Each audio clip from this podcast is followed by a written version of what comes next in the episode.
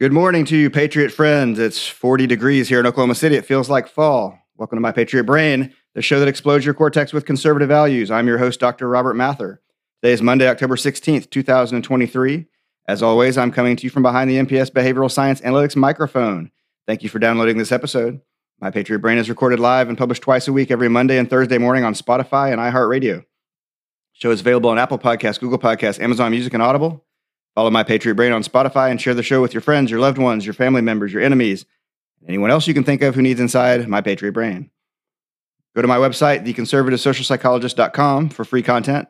Click on the link to my Truth Social account where I post articles related to this show. At my website, you can also find my book, Implicit Biases in the Unconscious Liberal Biases, Racial Prejudice, and Politics, available exclusively at barnesandnoble.com. Follow me on Truth Social and Rumble. On Truth Social, I am at CS Psych OK as in psychology, uh, on Truth Social, and I'm the conservative social psychologist on Rumble. In Major League Baseball news, the American League Championship Series started yesterday. Uh, runs through uh, National League Championship Series starts today. Uh, ALCS Houston versus Texas in Game One. Texas won two to nothing. Uh, game two is Monday at 3:37. That's today, 3:37 in Central Time on Fox. Um, game three for for the ALCS is going to be Wednesday at 7:03 on FS1. National League Championship Series begins tonight with Game One, Arizona at Philadelphia. Uh, I think it's at Philadelphia. Arizona versus Philadelphia. I think it's at Philadelphia. Um, 707 Central Time, Fox. Uh, game two will be Wednesday, 707 on TBS. Uh, college football news. AP top five rankings. Georgia's first, followed by Michigan, Ohio State, and Florida State. Um, and then Washington is fifth. Washington was ranked number seven. They won 36 to 33 over number eight Oregon. Um, and University of Oklahoma was off, and they were ranked number five in the AP. And so Washington jumped them and bumped OU down uh, to number six. This past weekend, OU was number five, uh, and again they did not play, uh, and so they they lost a, a, spot because they didn't beat a good opponent like Washington did. Uh, this coming weekend, uh, University of Central Florida plays at number six OU at 11 a.m. Central Time. Uh, that's on ABC. OU is a 19 point favorite. Uh, this past weekend, Kansas State University um, beat my Texas Tech Red Raiders 38 to 21. Uh, it was disappointing. We lost our quarterback in the game. Uh, so we used our third string because we lost our starting quarterback earlier this season. Uh, and it was just a dis- it was a disappointing game. Texas Tech will play at BYU as they attempt to recover from that loss. They'll play at 6 p.m. Central Time Saturday on FS1. Texas Tech is a four and a half point favorite. Texas Tech has been favored in just about every one of their games. Um, yet they still have managed to find ways to lose their games. Uh, Dallas Cowboys uh, have not played yet this weekend. They play tonight on Monday Night Football at the Chargers, uh, 7:15 Central Time on ABC slash ESPN. Uh, they play. They're Dallas is a one and a half point favorite. I caught some of the Colorado Stanford game Friday night. Uh, it was interesting. I know I've talked about the uh, defensive backs for Colorado and how they play like less talented Deion Sanders. They've got the same some of the same techniques. Uh, they made constant mistakes um, Friday night in, in, that game. That game was late too. I didn't make it through the whole game. It went into overtime. Uh, I fell asleep and woke up and saw that Stanford won, um, and it, the game went to like two o'clock in the morning here, local time, Central. Um, but yeah, their their defensive backs were very disappointing in the way that they've been they played in that game for sure. I'm not I'm not rooting for Colorado. Uh, I just you know was a fan of Deion Sanders, Deion Sanders um, playing football and baseball, obviously, and then um, being Hall of Fame defensive back, playing the same position I played. Um, I've always appreciated his techniques. Um, so it's fun watching the guys that he coached play. Um, but again, I don't really care who wins, Colorado or Stanford. Um, but just trying to watch some football. Uh, so this time of year, it's Halloween, right? There's pumpkins everywhere, and that reminds me of my qualifying exam uh, when I was getting my doctorate. So you may be wondering why the heck that reminds me of that. So qualifying exam is something after you've taken all your coursework in your PhD program, you take a test over everything in your discipline, and it's like a it's a multi-day test. I think it was like five days. I think it was two days where we had to sit down at a computer and answer that was restricted computer and answer questions uh, that were given to us. We didn't have access to the internet or anything like that. And then, so two full days of that. And then I think we had a take home portion for like another three days that we had to answer questions with resources. Um, anyway, so that was a qualifying exam. So basically, you demonstrate that you are now worthy of doing your dissertation and finishing up. Uh, brutal, brutal exam. Like I said, it's a five day long exam. Um, but so we studied for it as graduate students. We all kind of studied together for it. And I remember one of the things I said was, you know, we need to have backup plans in case this doesn't go well for us. And what's everybody's backup plan? And everybody went around the room and talked about what they're going to do if they don't make it to, through their PhD program. And everybody made it too, by the way. Um, but everybody was wondering that. My my plan was, I said, I, I don't know what I'm going to do. I'll probably be a, a, pumpkin farmer, and I'll probably grow pumpkins, and then once a year, I'll go take them and set them out at a church or something and try to sell them. And that was my backup plan if I didn't get my doctorate. It's like I'm just I'll be at peace with it. I'll just raise pumpkins and then half the year, and then you know once a year I'll go sell them. So I think of that and how close I could have come to failure. And um, every time I look at the pumpkins all over the place and think, yeah, but you know, people are raising pumpkins are happy. They, they raise the pumpkins, they, they give them to other people, and they make them happy. Um, anyway, uh, also, I was driving through, through uh, town the other day with my daughter in the car, and uh, Alabama's old song Mountain Music came on. And I was explaining to her when I was a kid, we had an actual big album of that, uh, and we'd put the album on and play it. And when we got to the fiddle part, I was like, just wait for it. When you'll, you'll know the part. When we got to the part, your aunt and I used to run in circles in the living room, and we just run at, at a very steep angle in circles until we fell down when the music got too fast for us. Uh, and she didn't seem to be entertained by that at all. And she just kind of stared at me for a while. We we're a stoplight, so I could make eye contact with her. Uh, she kind of stared at me for a while, and finally I said, "Yeah, you know, we didn't have a lot of stuff to do back then. We we didn't have, um, you know, TV that you could pause and on-demand stuff, and you know, we we had like three networks and an album that would play fiddle music. That's kind of all we had when I was a kid. Um, so she seemed to accept that as an answer for why we would do something like that. But anytime it comes on, I keep thinking my sister and I ought to start running around in circles uh, like we were kids and and when we were, um, you know, didn't know how how tough the world was going to be. Uh, okay, so I posted an article on my Truth Social Harvard billionaire. It's about Harvard billionaire, uh, billionaire board member to Harvard leadership. I'm done by Leah Barkoukis, who I post a lot of her stuff. Uh, October 13th, 2023, in Townhall. Uh, it's about uh, Israeli billionaire Idan Ofer and his wife, who resigned from the executive board of Harvard's Kennedy School. Harvard's Kennedy School is their school of government and uh, basically government and public policy. Um, so he was probably in an alumni role advising them in some way. It's probably not more symbolic than anything, my guess is. Um, anyway, he was protesting Harvard president's response, the current Harvard president's response to a letter that blamed Israel for the October 7th Hamas attacks. Uh, so even former Harvard president Larry Summers uh, asked formally, and this is what Summers asked. He said, "Why can't we find anything approaching the moral clarity of Harvard statements after George Floyd's death or Russia's invasion of Ukraine, when terrorists kill, rape, and take hostage hundreds of Israelis attending a music festival?" Uh, well, kudos to the former Harvard president um, for having something good to say about this. Uh, Harvard's in Harvard's a great school. They do a lot of good stuff there. Um, culturally, they have some some issues um, culturally and politically. Uh, and they, they appear to be very woke in a lot of what they're doing, and, and even the things they say, and then, of course, the things that they don't say that people are also paying attention to. Uh, so hopefully, Harvard can clear that up, do better. Uh, update on Speaker of the House. Um, so I posted an article on my Truth Social. Uh, some Republicans in talks to cut deal with Democrats in House Speaker fight by Michael Lee, uh, October 15th, 2023, uh, Fox News. Uh, so Jim Jordan has been nominated as Speaker. Uh, some Republicans appear to be working with Democrats to try to cut a deal because they want to keep, quote, the extremist Republicans out of speakership. Uh, Democrat leader Hakeem Jeffries wants to help. Uh, he wants to help. Uh, you know, the uh, wolf in sheep's clothing, right? Uh, so this sounds like like a Fox News wish list to me. You know, to have Democrats leading the Republicans, and that's the way forward for Republicans is to let the Democrats lead you. you know, what a terrible bunch of ideas. I hope Jim Jordan gets the speakership and I hope he really. Uh, I got to remember the terms I've signed as far as my uh, language. I hope Jim Jordan does awesome uh, and and put some people in their place, both in the party and outside of the party.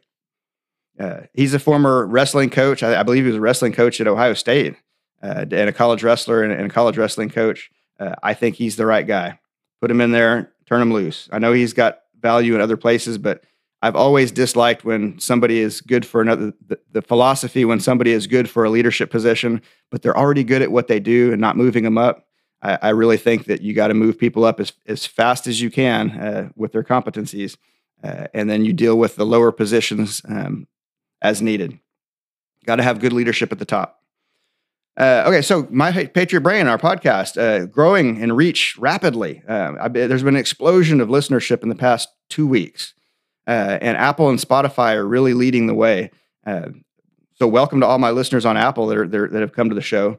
Uh, it's great to have you here, and I've been really impressed by how many of you are, are going. I mean, there's no decreases in other places, just increases, just lots more listeners on on all platforms, but particularly Apple and Spotify. Um, with Spotify, uh, I'm, I'm impressed. I, I, you guys are finding it through search engines, or not search engines, but searching through Spotify. You're finding it through the homepage where people are, um, you know, it's popping up for you, and you're clicking on it and listening to it and liking it. I mean, uh, that's where all of this stuff is coming from. Uh, and so, the more people are listening to it, the more exposure we get, and the more people find it, and apparently, the more people are liking it, which is the coolest part to me. So we've got our audience is growing extremely rapidly, uh, and hopefully when we get to the Patriot Brain line, hopefully you guys will continue to engage with me and send me emails and and uh, voice message if you can figure out how to do it, uh, and then uh, you know all the other ways that you message me. Um, I appreciate that. I enjoy it. I, I, love answering questions and engaging with you all. Uh, a lot of you send me stuff that uh, I'm not able to talk about on the Patriot Brain line um, just for time purposes, or maybe it doesn't fit quite right. Um, but I do pay attention to that stuff, and and I appreciate it. Okay, so the other day I was driving down the street. I have a lot of these stories, right? I'm driving down the street and there's a car that slams on its brake. It's going slow and then it slams on its brakes and it's holding me up in my my lane. And I can't get around it. And they're going to turn left and there's lots of traffic coming. And they're, you know, they, like I said, they're going really slow, like they didn't know what they're doing. And I thought, you know, I always know I taught about the fundamental attribution error. And, and when I taught social psychology, I teach about it to you guys. Fundamental attribution error is where we tend to uh, discount the situation. We we th- we think okay, that person, like in this case, we'll think that person is just a crappy driver, uh, and we don't think about all the other things that may be going on. And that's the way it is for every impression that we make. We've got to work to take the situation into account. I feel like as a Christian, that makes me a better person to try to push against our natural tendencies of the fundamental attribution error and take into account empathetically what other people might be uh, dealing with. And so I'm thinking to them like, okay, so they could be they could what are they doing you know and then i realized it was an older couple with that handicap thing on their car and they were turning into a hospice facility and so i thought well i'm really glad that i didn't get mad in my head about what they're doing um, and that's a great example of the fundamental attribution error right and how we can fight to correct our biases for that and take the whole situation into account and think about what other people might be dealing with we're really good at taking the situation into account for us and how things affect our behavior, but we're not good at taking it into account for other people. So try to be a good person and try to take the, the fundamental attribution error into account. Take the situation into account. Which leads me to the horrors of Hamas. Okay? Terrible, terrible stuff that they're doing. It's it's just like ISIS, right? Like it's very easy for us to forget because Trump shut down ISIS. It's very easy to, for us to forget what it was like as they were d- marching through, beheading people, doing public executions, destroying the cultural artifacts, uh, and all the other horrible things they're doing. So this is a tactic we're seeing that's consistent between ISIS and Hamas, right? They're not just terrorist organizations, they're brutal terrorist organizations, okay? Fundamental attribution error doesn't mean that we do some kind of woke thing and sit back and think, oh, I don't know, maybe they're having a bad day, right? They're terrible. They're awful. They're awful, horrible people.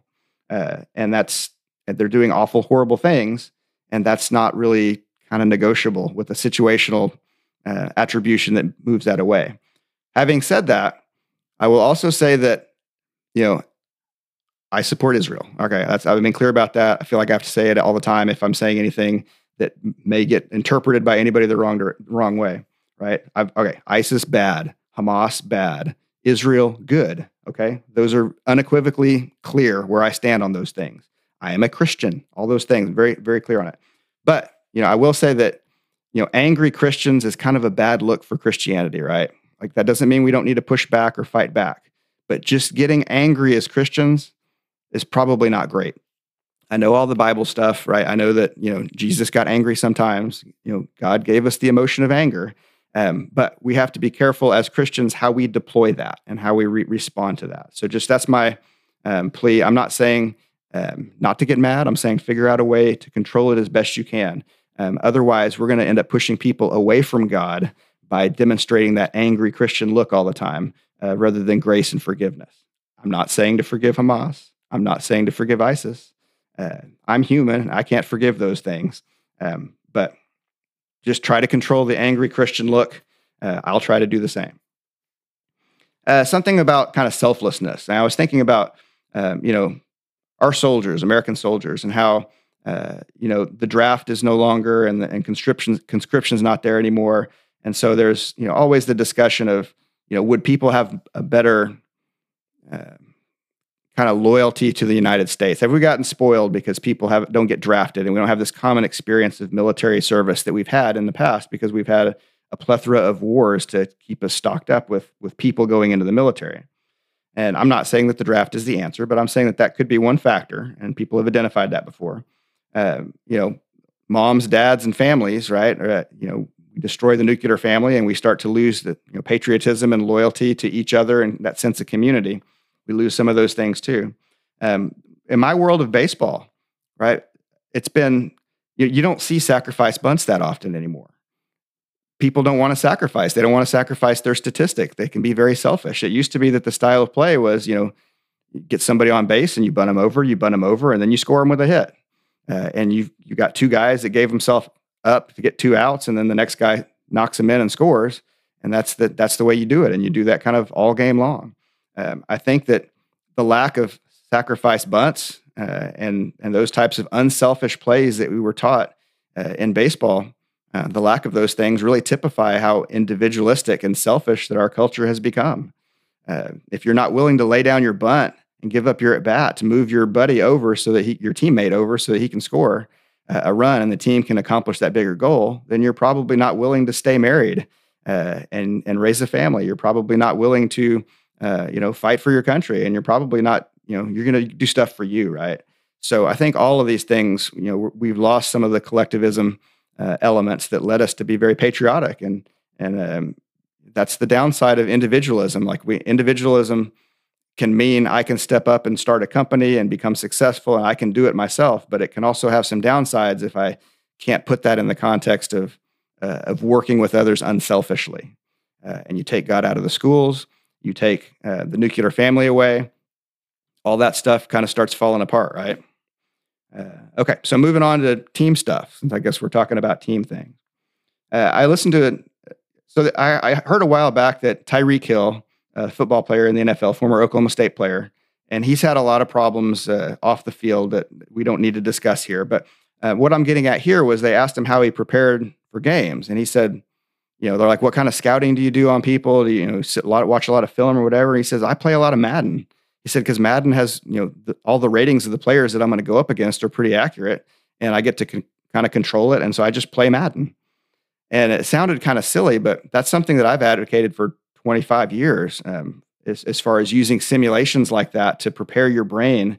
Um, and so whether it's baseball and, and seeing different pitches or whether it's uh, football and looking at plays, uh, or whatever. Like you can use simulations to help you um, to improve at that. Anyway, I, I, just thought that was great that he found that as a way to prepare as somebody who's an elite athlete playing at an elite level of professional sports, uh, and that that's what he does. And, and I try to explain to people, uh, you know, those types of simulations are high quality, um, high quality simulations. Um, high fidelity is what we'd use in the intern. So I've done research in virtual reality before, and so yeah, high fidelity is, is what the term would be.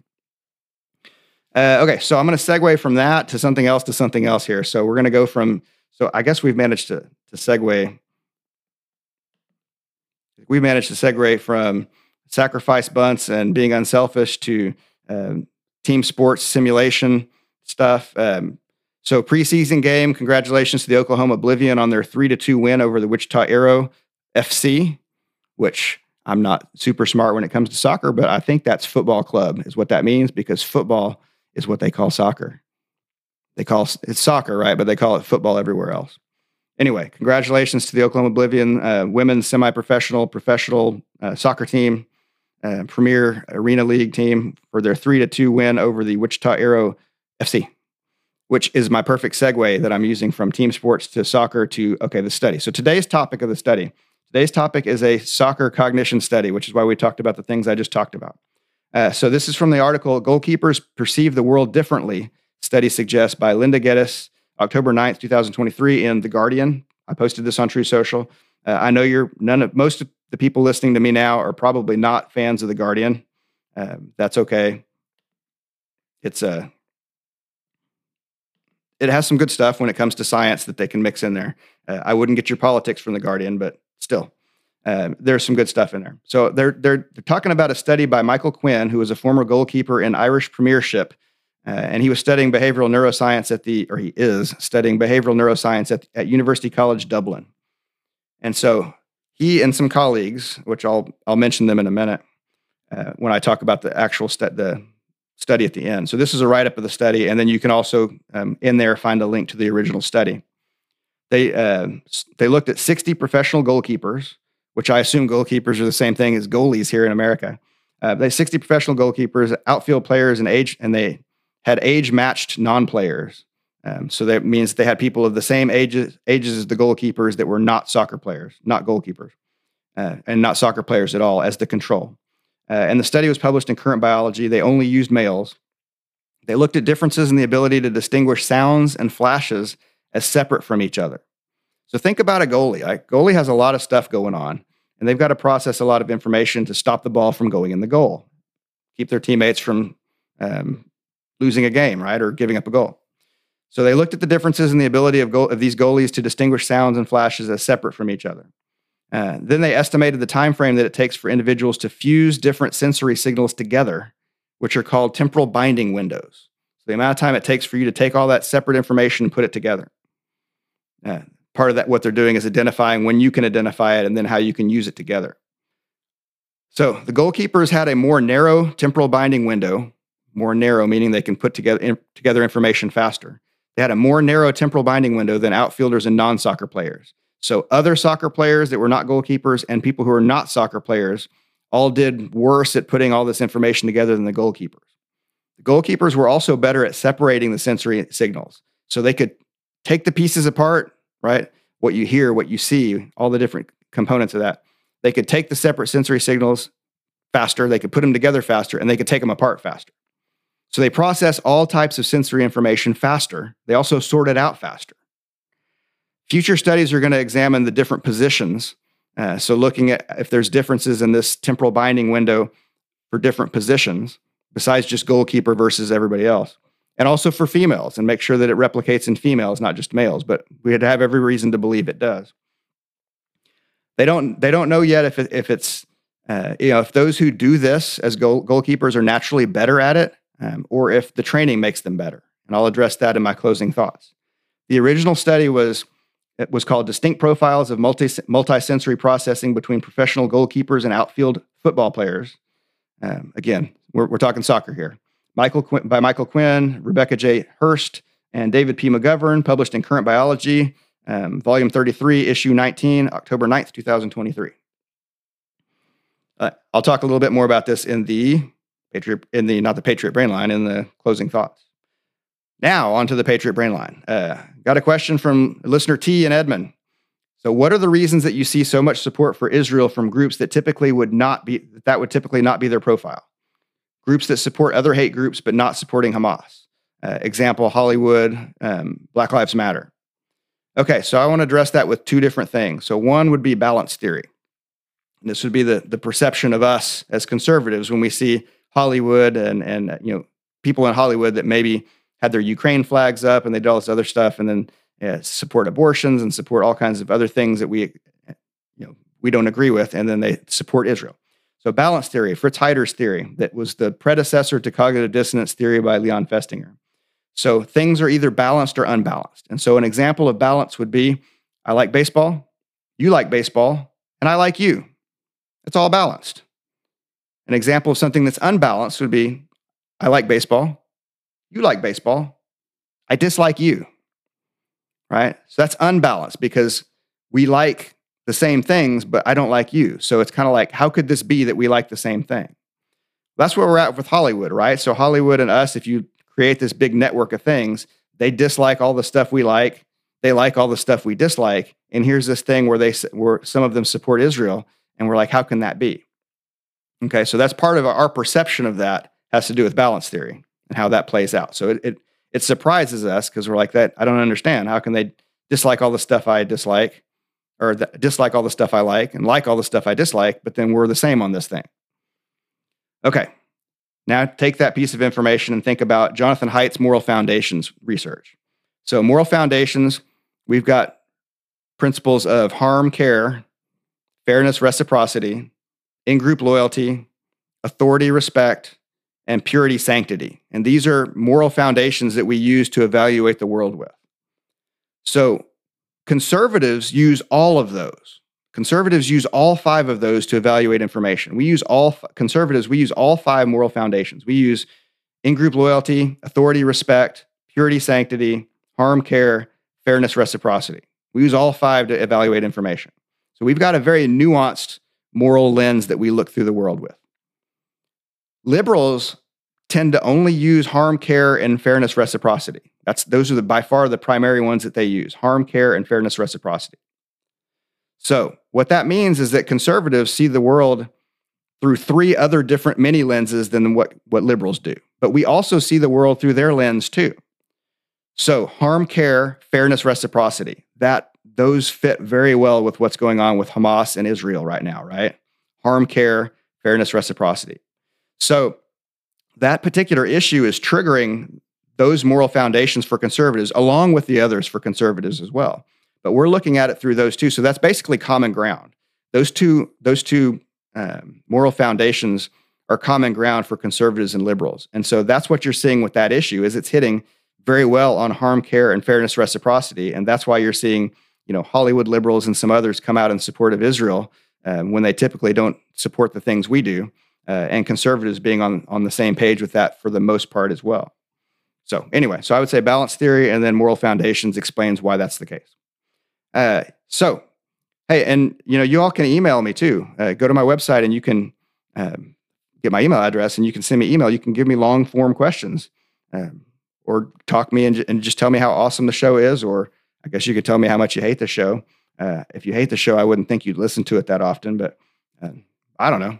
Um, but anyway, so Patriot Brainline, voice message me through Spotify for podcasters, message me through Truth Social, or email me at the email address listed on my website, theconservativesocialpsychologist.com. Independent podcasts thrive with private investments that offset the time and financial costs of equipment, software, writing, producing, editing, and on air talent. Please consider supporting My Patriot Brain with a small monthly donation.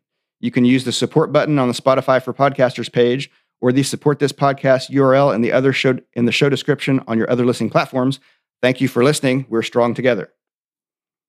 And now it's time for my closing thoughts.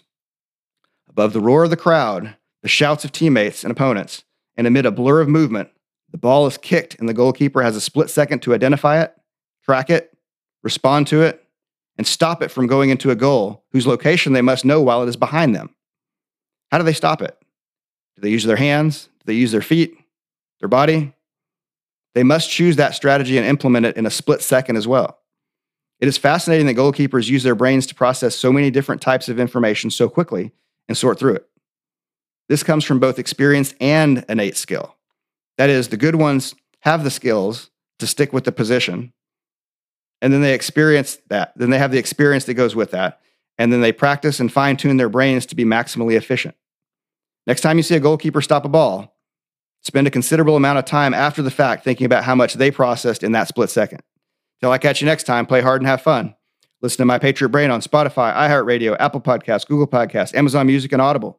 Follow me on Truth Social and Rumble. Check out my other content at theconservativesocialpsychologist.com, and I will talk to you on Thursday.